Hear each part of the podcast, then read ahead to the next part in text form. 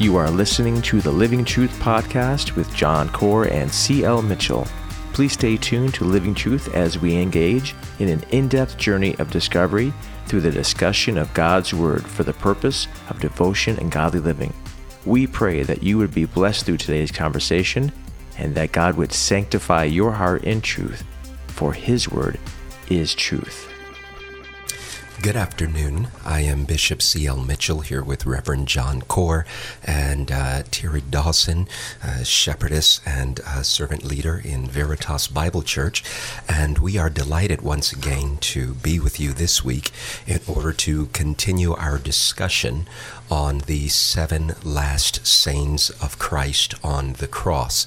We would particularly like to thank uh, Jacob Barker, who is the president of KXEG, the Trumpet, and the staff members who have been so kind to us on last week and continue to do so this week. What's more, we would like to thank our listening audience. And as we are engaged in discussion, uh, we would like to mention and suggest uh, that uh, if you have any questions, you can call or text 602 422 6490. That again is 602 422 6490. And someone would be most delighted to take your call, and they will enter your question. And uh, at the end of the broadcast, uh, approximately 15 minutes or so, we will entertain conversation concerning that. Well, we're going to begin uh, today with the fourth statement of Jesus on the cross that can be found in Matthew's Gospel, chapter 27, and I will begin reading at verse 45. Now, from the sixth hour, uh, my statement, that is 12, uh, darkness fell upon all the land until the ninth hour. Again, my clarification, that is 3 p.m.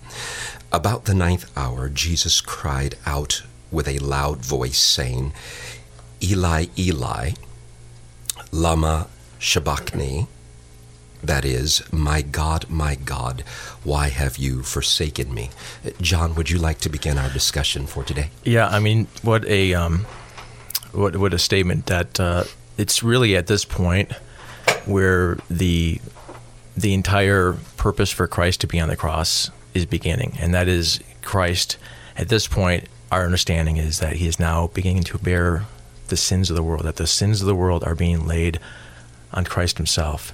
And there's a point where Christ is experiencing a break, you could say, in the fellowship and intimacy that he had with the Father for all of eternity past.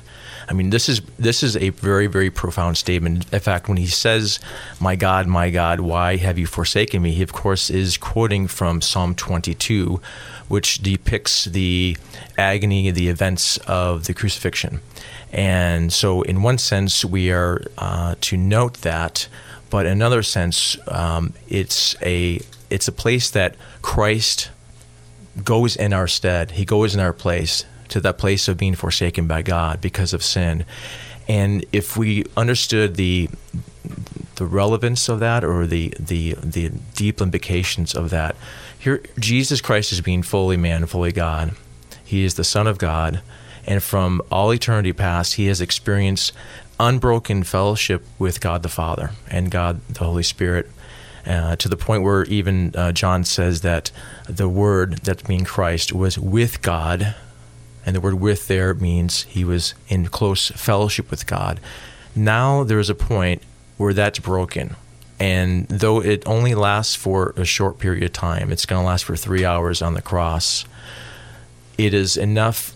It is the, agony that Christ did not want to look forward to. When he is in the garden and bleeding drops of blood, the distress that's on him is because of this moment.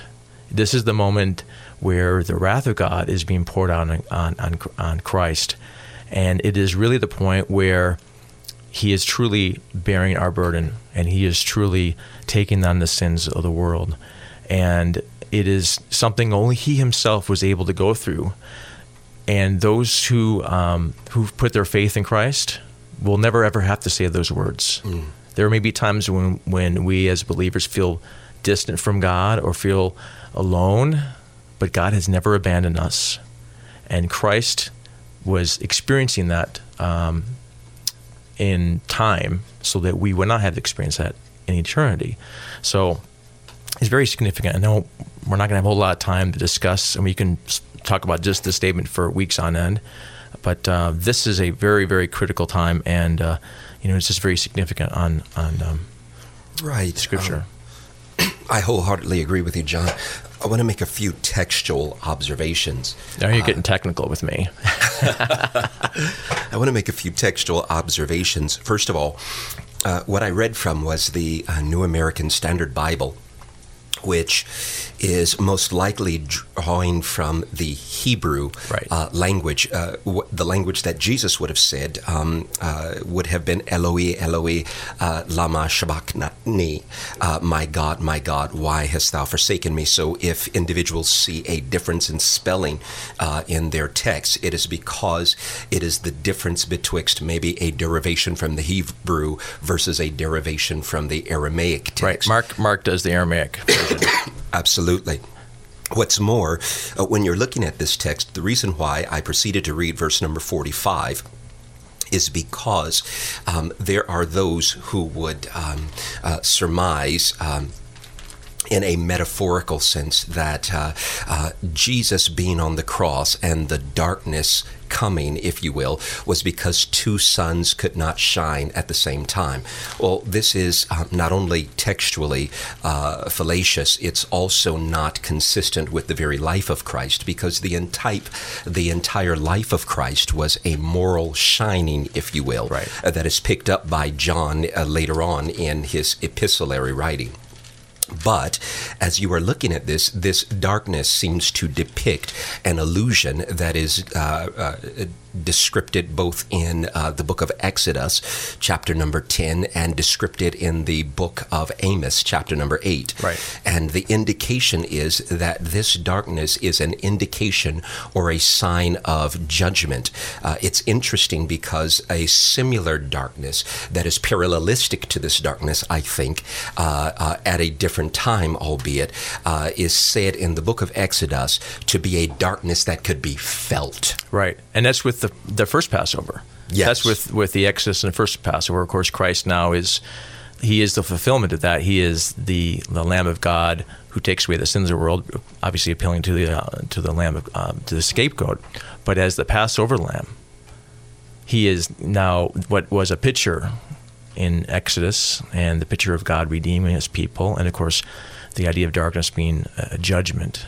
Now that's when that's why you can see now this is really where God's judgment is going on Christ, which is very, very interesting because he, he the scripture says, He who knew no sin mm. became sin for us. I mean, that's, that is, um, I don't think we really understand that. We, a lot of times as Christians, we think, Christ died on the cross for us. That's great, you know. But there's there's very very deep implications to that, and the judgment of God depicted, uh, depicted by his statement and also the darkness itself uh, is something that we will never have to ever go through if we're in Christ. But, it seems to be deliberate that uh, in the uh, transfiguration narrative, particularly uh, you have one in Matthew uh, 17, but you also have a trans, uh, um, transfiguration narrative in the Gospel of Mark and also in the Lucan account. But in this particular account, the, the Lucan? The Gospel of Luke. Okay.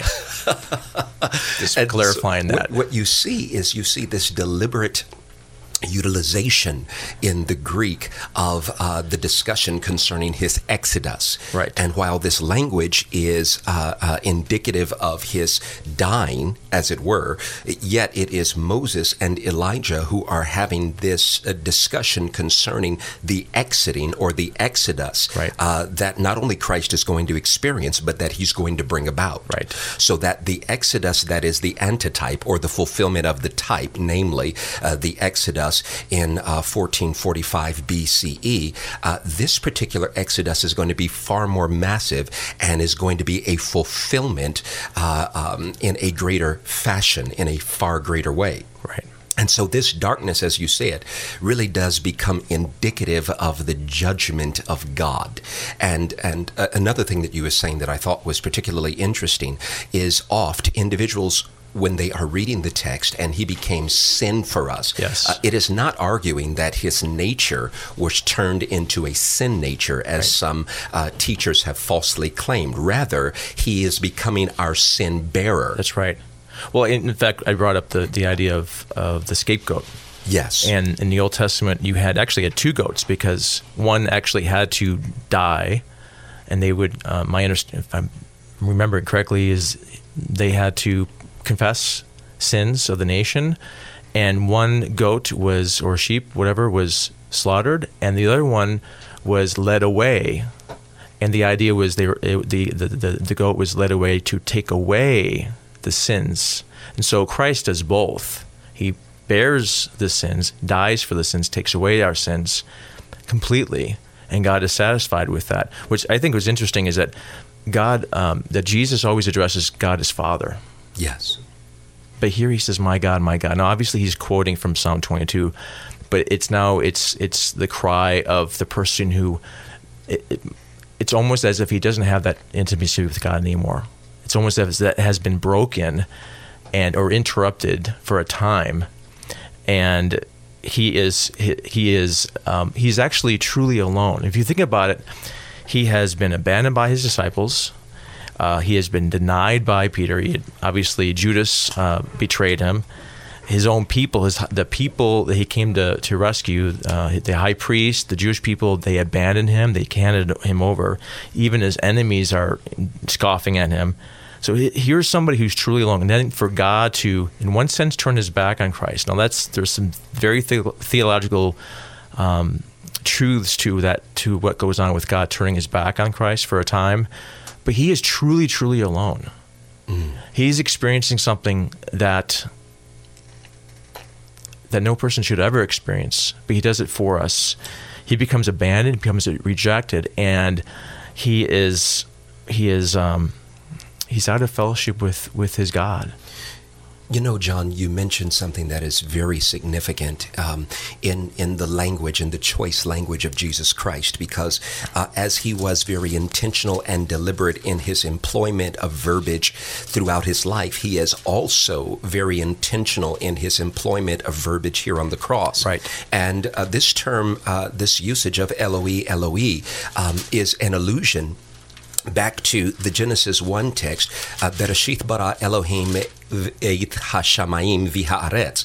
In the beginning, God, right. quote unquote, created A the very heavens good pronunciation and of your Hebrew. Thank you. Okay. in the beginning, God created the heavens and the earth. And albeit there are 31 verses in chapter uh, 1, right. Uh, and that, of course, the, the, uh, the amount of verses, the numerical uh, uh, presentation of verses is not inspired. But it's very ironic that uh, the term God, Elohim, is mentioned 31 times in the text. And it is employed in order to indicate the raw power of God. Right. But when you get to chapter number 2, um, Yehovah Elohim or Elohim Yehovah, right. uh, the the the Lord God, Lord God. Uh, is employed when He is engaging in relationship right. with mankind, right. and so it is very deliberate that Jesus Christ would be speaking of the august, raw, judgmental power of right. God upon him at that moment right. because he is not feeling uh, this intimacy that uh, he has spoken of uh, in Abba before. Right. And what's interesting is is up until this point, Jesus doesn't cry out in pain. Mm. He doesn't, because the scripture says, in the ninth hour, he cried out with a loud voice. What does he cry out? He doesn't cry out, "Ouch, my back hurts, my head hurts, my feet hurt." I'm. He doesn't cry anything out. What gets his attention mm. and gets him to cry out is this broken fellowship with God. You know, that that's significant because some people go throughout their entire lives and never miss that. Jesus doesn't want does not look forward to one instant, one moment of being separated from God the Father. That's how much it meant to him, and that's how that's the the whole plan of salvation is for us to now be able to experience that, the fellowship that was broken from back in Genesis three. God goes through the entire redemption history, back from Genesis three up to this point, to reestablish that. Yes. To to make it so that there is no more veil, which we'll get to in, in the last statement. This is what gets his attention. I'm broke. Uh, my fellowship with God has been broken. I don't have the intimacy with the, with the Father right now, and that is what he is most afraid of and most fearful and facing in the garden, and what he does for us. John, I love that you say that because John, in his gospel, chapter number one, he begins uh, his historical account by saying something that literally goes before the Genesis 1 account. He actually says, In arche ein ho logos, kai ho logos ein pros ton theon. This second line, pros ton theon. Right. And the word was with. It's literally a preposition that argues for positioning from one object or one person to another person, so that it is the word is toward or face to face. What you just quoted was in the beginning was the word, and, the, word, was, with with God. Um, and and so this is the language of the interaction betwixt. Frankly, uh, God the Father, God the Son, but included God the Holy Spirit, so that you have triunity. And just to bring up the, the point of the, this this facing or this this with God is the word actually can, you can translate as the word was facing God. So there's yes. this picture of a face to face, unbroken relationship. Yes, and there and and with this with this Greek word "ein," it's the uh, imperfect of the present tense verb eimi or to be or to exist. And so the idea is there's this ongoing cyclical pattern right. that is unbroken wherein the Father and the Son and the Holy Spirit have never known a lack of intimate fellowship. Right. And in the ancient Near East, when the face was turned toward an individual, it uh, bespoke of uh, the favor, uh, the kindness.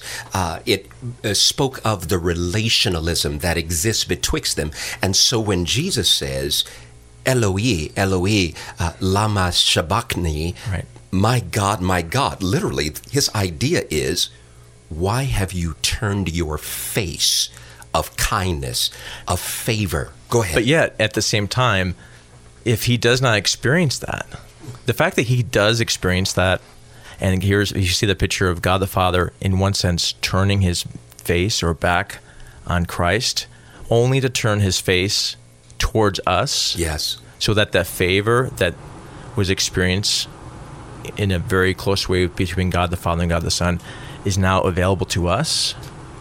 We're now put in a position to experience what Christ has always experienced.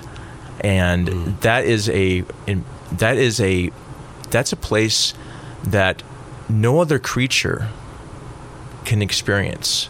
That's a very very privileged place to be God the Father invites us, that God Himself invites us to such uh, a place of favor and of grace and and uh, and of love, and um, that this has to happen.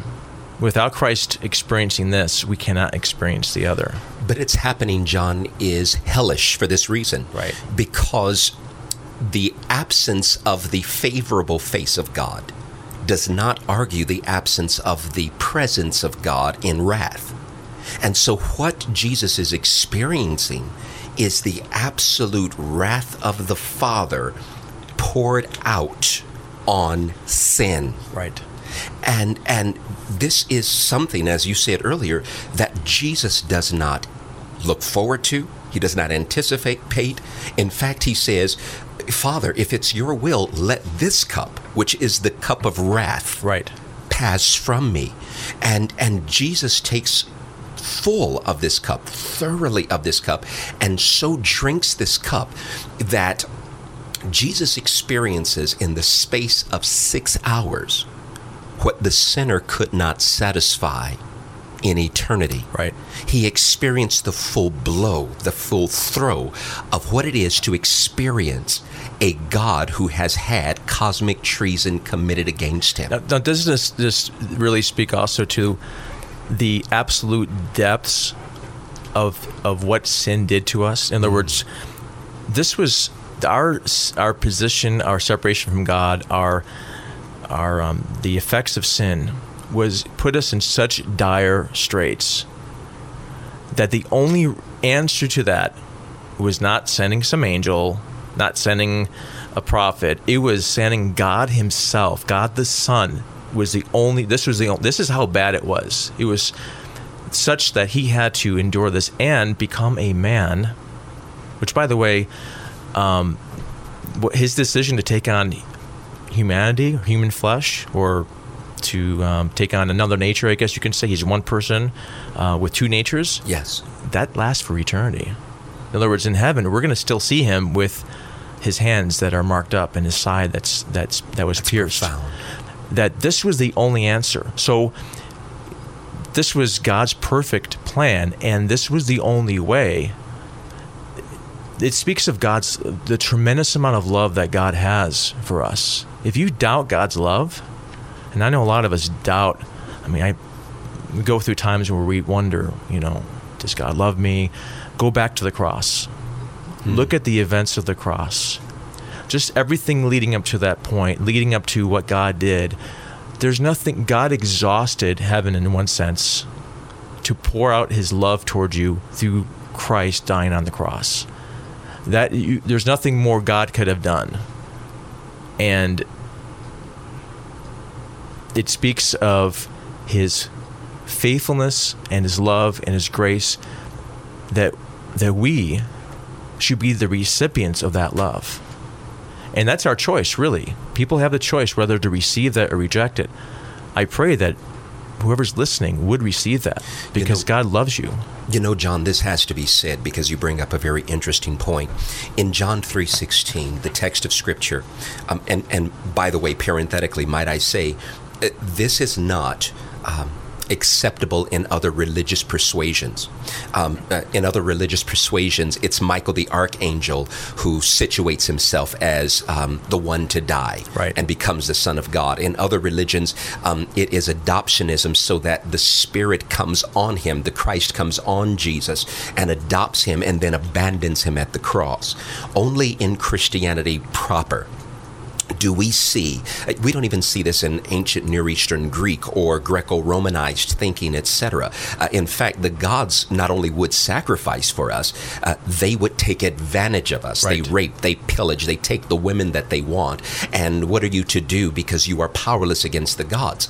Uh, but what we're looking at here is very interesting to me because in um, in uh, uh, John 3:16 for God so loved the world this little word so doesn't Yeah. tell us how much God loved the world Right. it's the word houtos and we see this same word used in uh, the disciples skeletal prayer uh, in Matthew 6 for pray in this way Right. Uh, the better translation would be for in this way God loved the world in Right. what way Uh, that he gave his only begotten son purpose clause Uh, to what end did he do this that So this was the demonstration of his love. Yes. This is how God demonstrated his love towards us. so that we would not perish. In other words, as you said, uh, if we bypass or skirt the death of Christ, which is an accurate demonstration of the salvific or of the delivering or of the freeing uh, uh, hand of God, there is no other way Right. whereby men can be saved. That's right.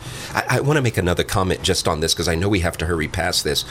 I think it's so profound that number one, uh, or rather number two, that uh, uh, in this, Jesus is not paying the penalty to Satan. He is paying this penalty uh, to the Father Right. against whom we've committed cosmic treason. Right. I think, third, that it's important to mention in this text that Jesus is quoting Psalm 22. Yes. And and here's my here's my statement. It's phenomenal. It's astounding.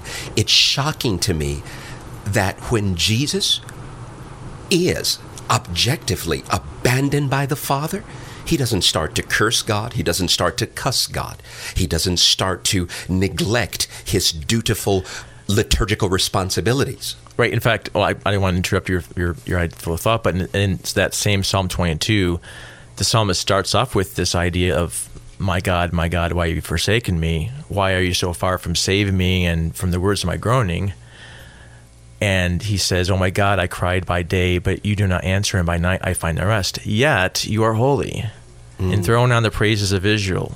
and in your fathers tr- they our, tr- our fathers trusted in you and they trusted and you delivered them to you they cried and were rescued and in you they trusted and were not put to shame and he goes on you know, uh, from there basically he's going to still keep his trust in god That's despite amazing. despite the fact that he is experiencing this yet he is still being faithful to that you know maybe there's a there's a limit to how much we, we can take in situations jesus even the fact that that god turned his face on on him for a short period of time christ did not give up on his trust in god John, in my estimation, that's the entire kit and caboodle. That's the ball game.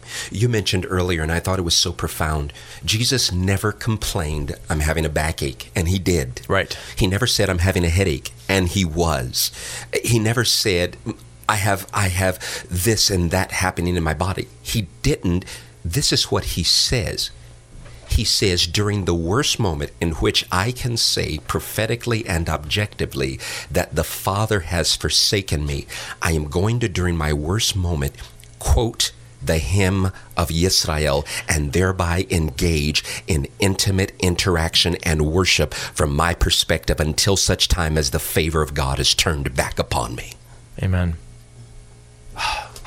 i mean we better go on to the next the next statement because we're Oh. going to run out of time Absolutely. But Um, the next uh, the next statement would begin in uh, uh, John 19. As we're going to the next Yes. statement in John 19, may I just say an application, and I think you'll want to chime in on this, John. Um, I feel so convicted and rebuked when I complain instead of worshiping in what I perceive to be my worst hours. Yeah. I am reminded, and I don't want to uh, abash or embarrass him, but my uh, precious father in law. One time I saw um, um, his nerve was in, uh, it was being uh, uh, squeezed. Right. And to the point where it was debilitating pain and he could not walk. And he had to uh, be uh, aided in particular ways. And thank God that that has not lasted uh, over time, although he has had um, a revisitation of that condition at certain time. But he will never know that he gave his son, he gave his son-in-law one of the most precious gifts that he could have ever given him in his life, namely in moments when he had sharp, agonizing attacks of pain, I remember him saying these words Thank you, Lord. Hmm. You're faithful, Lord. I love you, Lord. And I thought, this is what the cross of Christ demonstrated. I thought that in that hour, and I continue to think that at this very hour, that I pray to be the kind of worshiper who, when I can't see God, who, when I can't sense God, who, when as Job, I cannot see him to my left nor to my right, nor before me nor behind me, when there's no estimation of his presence, he can hear my worship and my praise fidelitously or faithfully crying out, In the midst of all of this, you are yet holy and you yet remain God. Amen. Amen. John 19, buddy. John 19 in verse uh, 28 it, it says after this Jesus knowing that all things had already been accomplished in order that the scripture might be fulfilled said I am thirsty a jar full of sour wine was standing there so they put a stu- sponge full of the sour wine upon a branch of hyssop and brought it up to his mouth and I'll, st- I'll stop right there because the next statement will be uh, in verse 30. But Christ, th- for the first time, um, says something about what he's experiencing. He says, I am thirsty. I, I, I thirst. Um, despite the fact he's experienced all this, he, he says, he says, I am, he says, I'm, I'm thirsty. I, I, uh, I'm, I don't, I, and you can uh, imagine that he has not had anything to eat or drink since the night before uh, at the, the Last Supper or the Passover uh, meal he had with uh, his disciples. Uh, he's he spent most of the night up going through the, the, the, the kangaroo court of a, of a trial with uh, with the high priest and with Pilate and everything else with uh, the scourging. So he hasn't he's lost blood, he's lost uh, body fluids, he is out in the open, um, exposed, um, and the his his body is going through um, the effects of all that. And he finally cries out, he says, I thirst. Now, he doesn't say, Would somebody give me a drink of water? He just says, I thirst. And this is a very significant statement, I think, because I think it speaks, yes, it speaks to his physical, uh, his physical um, state Um, but uh, the fact that he experiences it, of course, he's experiences as a as a human being, and uh, and the thirst that he's experiencing is a true thirst, and uh, but there's something where he does not he does not call the angels down to say, "Can you um, alleviate this this experience from me?" No, he experiences it all entirely without. Uh, without the assistance of everything, it's like a, a, pregnant mother going through pregnancy and having a baby without the epidural. Mm-hmm. God bless them who do that. He experiences this fully without the assistance of everything. And he experiences what it is to thirst, what it is to to feel alone, what it is to um, to be rejected, and and and uh, more evidence of his uh, his grace for us. You know, uh, John, this is interesting because what you were saying is summated in uh, a theological term that we refer to, uh, or a phrase that we refer to as the hypostatic union. Yes. And uh, it involves uh, uh, two natures in one person, so that he is 100% human and 100% divi- uh, divine, and the two exist side by side, but not intermingled, as it were.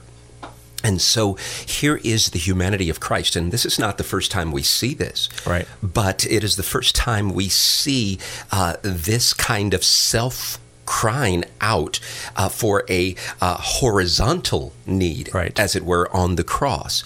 Um, and when he says, I thirst, uh, it's interesting because earlier he was offered uh, this wine slash vinegar. Right. And this wine is something that would have regularly been present at the cross and would have been available not for the people on the cross immediately or first or as a priority, but for the Roman soldiers.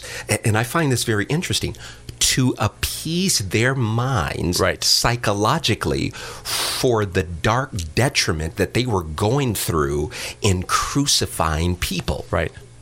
And and so this fermented vinegar slash wine, as it were, is refused by Jesus because whereas the sinners need some kind of inebriating substance that will relieve their thinking, Jesus earlier refuses it and says, and this is crazy to me. I want. In fact, I have to have all of the pain. Right. Jesus does not leave one drop of pain available for us to go back and take in the cup of wrath. There's nothing left in that cup. Which, which, which this leads on to a, a practical point. There's, if Christ Himself takes on the full wrath of God and drinks the cup fully, so to speak, there's not one ounce of wrath that we have to experience as Christians. In other words, there's not one moment or time or day where I would need to beat myself up for my sin. Though I personally tend to do that, I don't need to. Christ did that for me. God doesn't say, you know, I left a little bit in the cup for you, John, so you can experience a little bit. No, no, no. Christ experienced that fully so that there's never a need for me to to beat myself up, to put myself down, to sort of think, well, I will be a part of the process of atonement by beating myself uh, up uh, for over my sins. No, no, Christ was endured that off all for me and for for for for, for believers. You know, that's what I love, John, about taking communion. If I am honest, hmm. because um, Jesus took my cup so that I could drink His. Amen. And His cup is sweet. It's the cup of blessing. Right. There's no bitterness in that cup.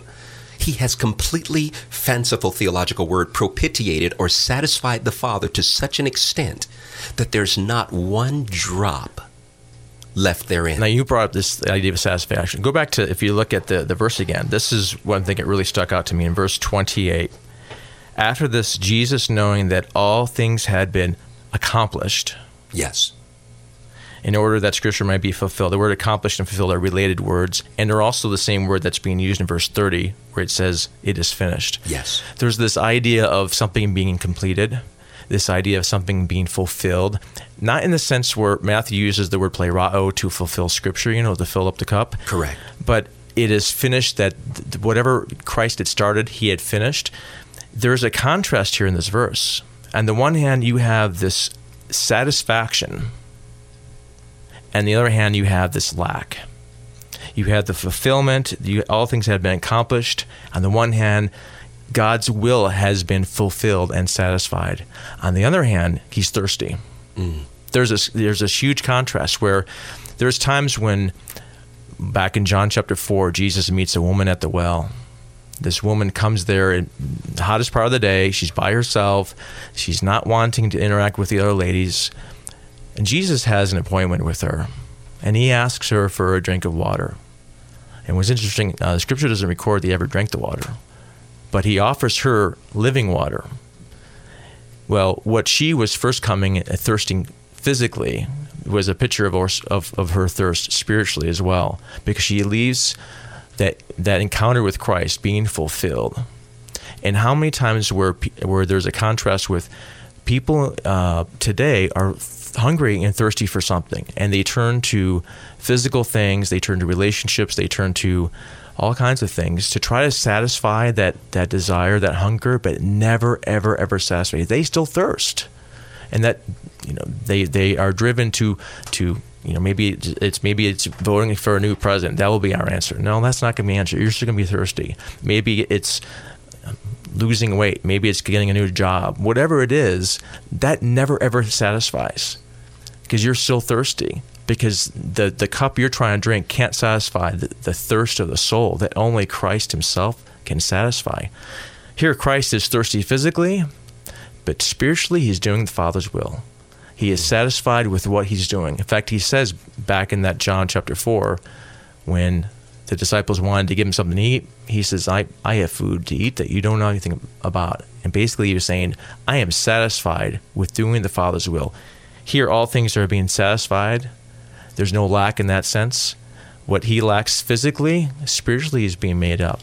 Eh, John, would you, you said something, and, and we were so in sync when you said that. And I, I just want to get you to give a point of application there and, and park there for a moment because here, Jesus, the Son of God, is directly in the heart of the will of the Father. Right. He really is. And yet, being directly in the heart of the will of the Father, does not abrogate or take away from the reality that we have needs. And Matthew 4, we can be hungry. Um, this particular text, and we can be thirsty, and the Father can allow that. And so there is at times a conflict in us. Right. And and if we were to listen to modern um, uh, uh, leaders and or people who would lead us to believe that God's way is always a successful way in its experience so that we never go through hunger and we never go through thirst. I'm right. thinking right now of some person who is married and yes. thirsty, someone mm-hmm. who is parenting and thirsty, someone who is pastoring and is thirsty, and they're allowing their thirst to question whether or not they are in the will of the Father. Would you just speak to well, that? I, I think that's a that's a great question, a great point, and when as as a as a Christian, there is no promise they will never go through trials and tribulations. I wish I wish there was a button that we can press that we would never have to do that, but that's not the way it works. First of all, the fact just to bring up something here is that the fact that Christ even expresses his statement "I thirst" gives me hope. Mm. Because there's times when I go through thirsty times and there's times when I go through distressful times. And Christ's example shows me I can still express that to God. And God can still hear that prayer and can understand, hey, I know what it's like. And God and Jesus, as the Son of God, as the one who has experienced it all, would understand, hey, I know what he's going through. The the time where you where you in your marriage you feel alone.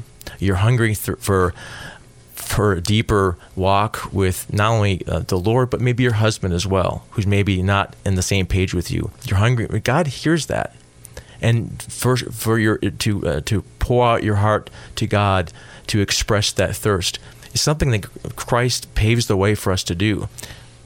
May I mention just to someone, you may be thirsty now, but you serve and worship the God who satisfies. Hmm.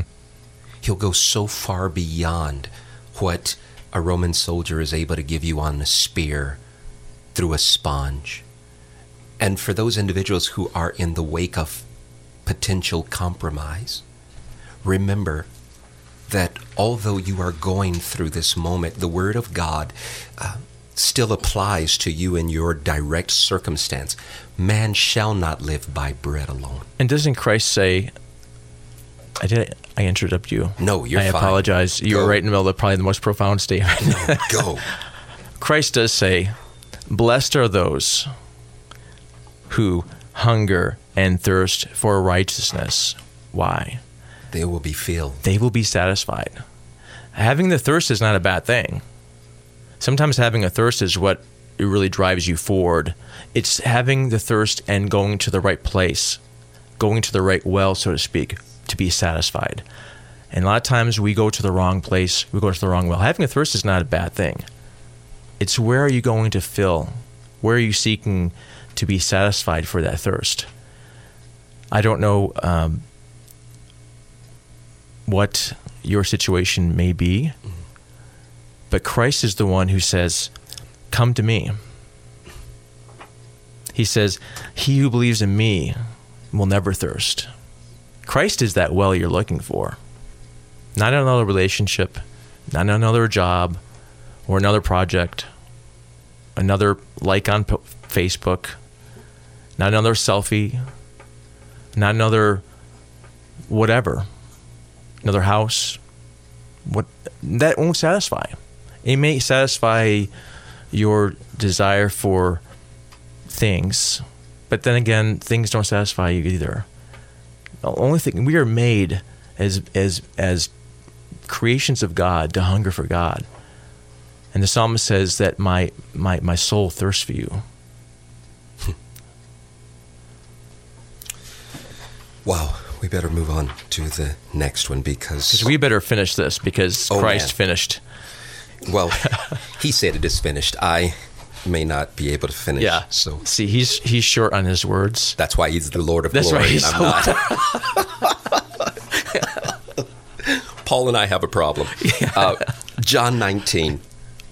I, I'm going to actually um, um, read from verse 28 through 30, um, just because I want to point out something that you mentioned. Uh, after this, Jesus, knowing that all things had already been accomplished, that's the term te- telestai from the root, uh, telestai, the to fulfill that's also a form of that term telestai the scripture said i am thirsty a jar full of sour wine was standing there so they put a sponge full of sour wine upon a branch of hyssop and brought it up to his mouth therefore when jesus had received the sour wine he said tetelestai or it is finished and he bowed his head and gave up his spirit Oh my goodness. This is it. I mean, think about this. This is what Christ is saying. First of all, the word tetelestai or tetelestai, however you want to pronounce it, it's a word that means something that's brought to completion, something that is is uh, brought to an end, but also was a word to signify a debt that had been paid in Yes. full. Now, think about this. Since the fall of man in Genesis 3, God had been working um, a plan of salvation and a plan that He had came up come up with. For if I could correct my English here, He came up with before even the world was created. All the prophets, prophecies, all the symbolism, all the pictures, the sac, everything from the Old Testament on were, were shadows of the reality that would come, and all the, the blood that was that was poured out every day, every year, was would not be able to satisfy God's wrath, would not be able to pay for that debt. It put it off. Here's the point where God's the debt we owed to God was completely paid off. And there's no more payment to God owed. And what's significant about this word, tetelestai, and no please it is ahead. in it is what is called the perfect tense. yes You say, well, that's great, perfect tense. What that what does that mean? That means it's something that happened in the past, from our standpoint, that has effects even to today. In other words, like a, there's a ripple that's still going on. That even that ripple has that whatever sin that you and I are going to commit tomorrow, or 20 years from now has already been paid for. That we get to enjoy the blessing of having our sins paid for. There's nothing you can add to the equation. John, this is profound. Uh, this this term tetelestai is so profound because it argues that Jesus Christ looked at a a magnificent debt. We say a magnificent now, debt. we we talk about debt. Okay, our country's in debt, and the Congress keeps putting it off and borrowing more money.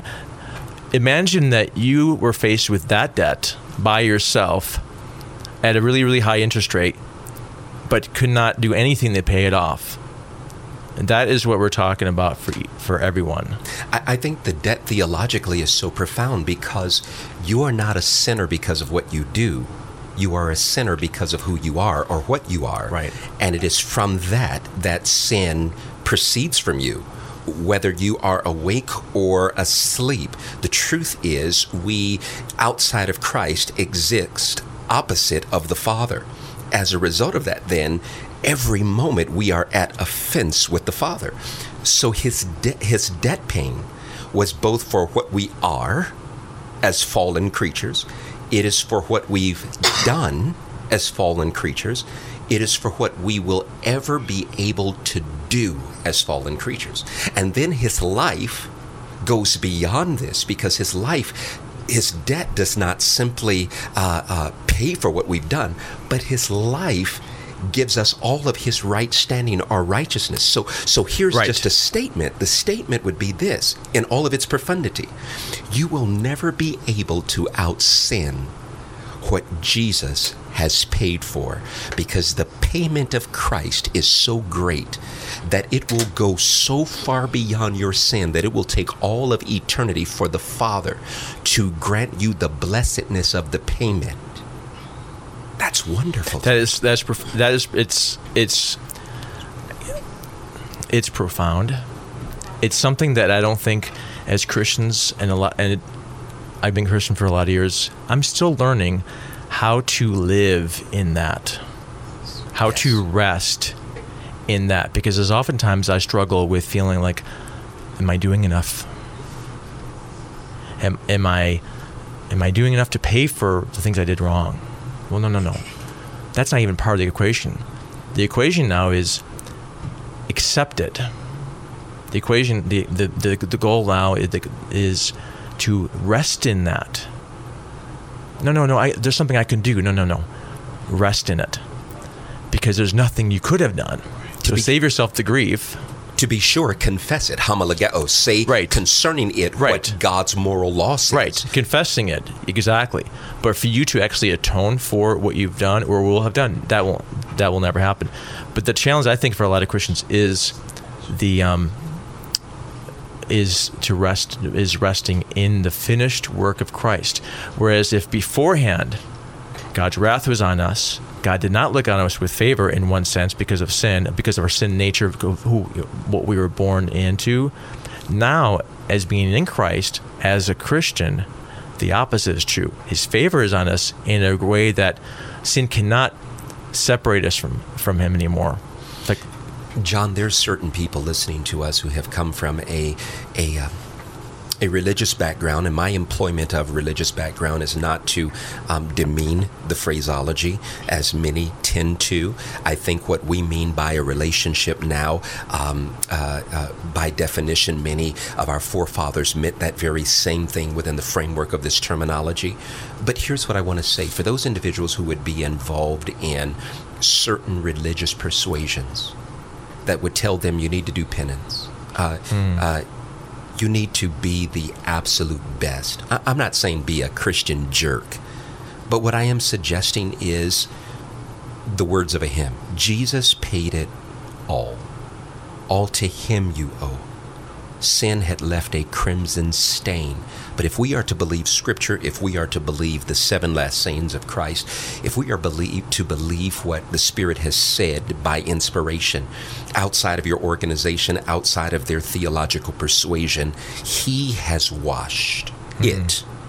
He has washed you, us, whiter than snow and so hmm. and so it's inappropriate for me to flagellate myself to beat myself to Right. demean myself to to try and and arrogantly act or suggest or speak in a way that says I have lifted myself up on the bootstraps of Jesus and my own morality. No. and and oftentimes we i mean oftentimes i and maybe others out there have a hard time because we look and we know what we've done we know what our past was like we know our sinful tendencies and the thoughts we have and yet god for some reason still loves us he does not love you and me because of something that we did to earn it he loves it because he loves us because he has chosen that and he is love. He can't help but love us, and he has demonstrated that love through Christ. And Christ demonstrated his life, his love for us by dying on the cross, rising again, interceding for us before the Father, and and uh, promising us eternity with Him. There's a there's a there's there's a an, there's a place where we have to just rest in that. And that's the, often the challenge. The challenge is to rest in that, to accept that, to embrace it, to celebrate it, to to realize that it's it's it's done. The work has been accomplished. to take up our residence there because because the idea is you don't visit this on a Sunday morning. That's right. You don't visit this after a really good week. Um, uh, what you do is you re- you live here positionally in Christ, and then you you think here, you act here practically. And so I just really think it's important for someone to understand that if Jesus says it's finished, how dare me try to pick up a cold case that Jesus has solved? It, it's inappropriate. Very nice. Uh, uh, it, it's unbiblical. Uh, next one. My, I wish we had so much time. Luke 23. I, I wish we had time, not only because of the uh, textual theological um, stake before us, but because, John, I enjoyed doing this with you so much that That's- we could just go ad infinitum. Luke 23, You're pretty 46. swell. You're pretty swell yourself too. Oh, get out of here. We'll go ahead and work with the text, huh? Um, uh, Luke uh, 23, and I'm going to begin reading at verse 46. And Jesus, crying out with a loud voice, said, Father, into your hands I commit my spirit. Having said this, he breathed his last. Wow. Can I tack on the the last the, the last verse we just read uh, in John 19? If I just want to add or can add, and he bowed his head and gave up his spirit. So Yes. I'm just that last phrase, along with uh, Father, into your hand I commit my spirit. What gets me at this sense is oh now he's back to Father. Now that relationship has been reestablished and the the picture that maybe some have of Christ is that that death overtook him, that somehow he, he died uh, uh, weakened, and uh, man, that that God that uh, that death had over overpowered him. No, no, Jesus Christ is in full control of everything up to this point. He is not overpowered by death. He decides when he's going to die. He decides, and he commits himself to the Father and the father takes him he's putting himself back in trust with the father and he says he says uh, father into your hands i commit my spirit now he's actually quoting from psalm 31 that says into thy hand i commit my spirit you have ransomed me o lord god of truth and there's a statement there that the idea is the psalmist is entirely trusting himself entrusting himself committing himself to god and then he gives up his spirit. He says, God, here I am. You know what's amazing? Jesus is in this awkward situation. The cross is not a uh, high instrument like we oft think of um, through the depiction of m- movies or uh, or plays or dramas or things of that sort. Uh, they wanted the cross to be uh, psychologically torturous. Uh, Right. it's only about maybe 12 inches or a bit more off of the ground, which makes each of these statements very easy to hear. Well, you just say you, they, they wanted to make it psychologically torturous. You know, in most of the time, my understanding of, of how they did this, you were actually meant to last for a couple days. Most people would have lasted a few days. to one experience the the prolonged, um, elongated uh, torture and and uh, pain of it all, and they also put uh, you out on the main roads to experience the shame of people passing by. So what's interesting is that Christ is going to die before they expected him to die. Um, the only reason why uh, this was a, a Sabbath that was coming and um, they were preparing for the, the, the, holiday, or as you would say, the holy day. Um, and so they decided to break the legs of the other two, uh, uh, the thieves on the cross, to to speed things up. Because when you die on the cross, it was mainly through suffocating um, and being exposed to the elements. So most of the time when you were crucified, it was it was it was drawn out. Christ does not allow that. In fact, he, in fact, my understanding is that when Christ when Christ dies, he actually dies at the time when they begin sacrificing the lambs of the Passover. Yes. He dies at the at the time it was between two nights that they were to sacrifice, and at the start of that is when um, is when he actually gave himself up and became now the Passover lamb, the Lamb of God. They would die. He was in control of that. He decided the timing of all that, and he commits himself back to the Lord. And God the Father is being faithful, rescues him, and and and and. Uh, John, he shows such control here. I mean, as I said, breath was a commodity on the cross for him to cry out in a loud voice. Right. He shows that there's a reserve of strength that uh, that he's uh, been in control of the entire time. What's more, he cries out in this loud voice, Father, into your hands. Uh, this may theologically suggest that hell was unnecessary because hell had been experienced on the cross. Right. I wish we had time to go through that and establish that.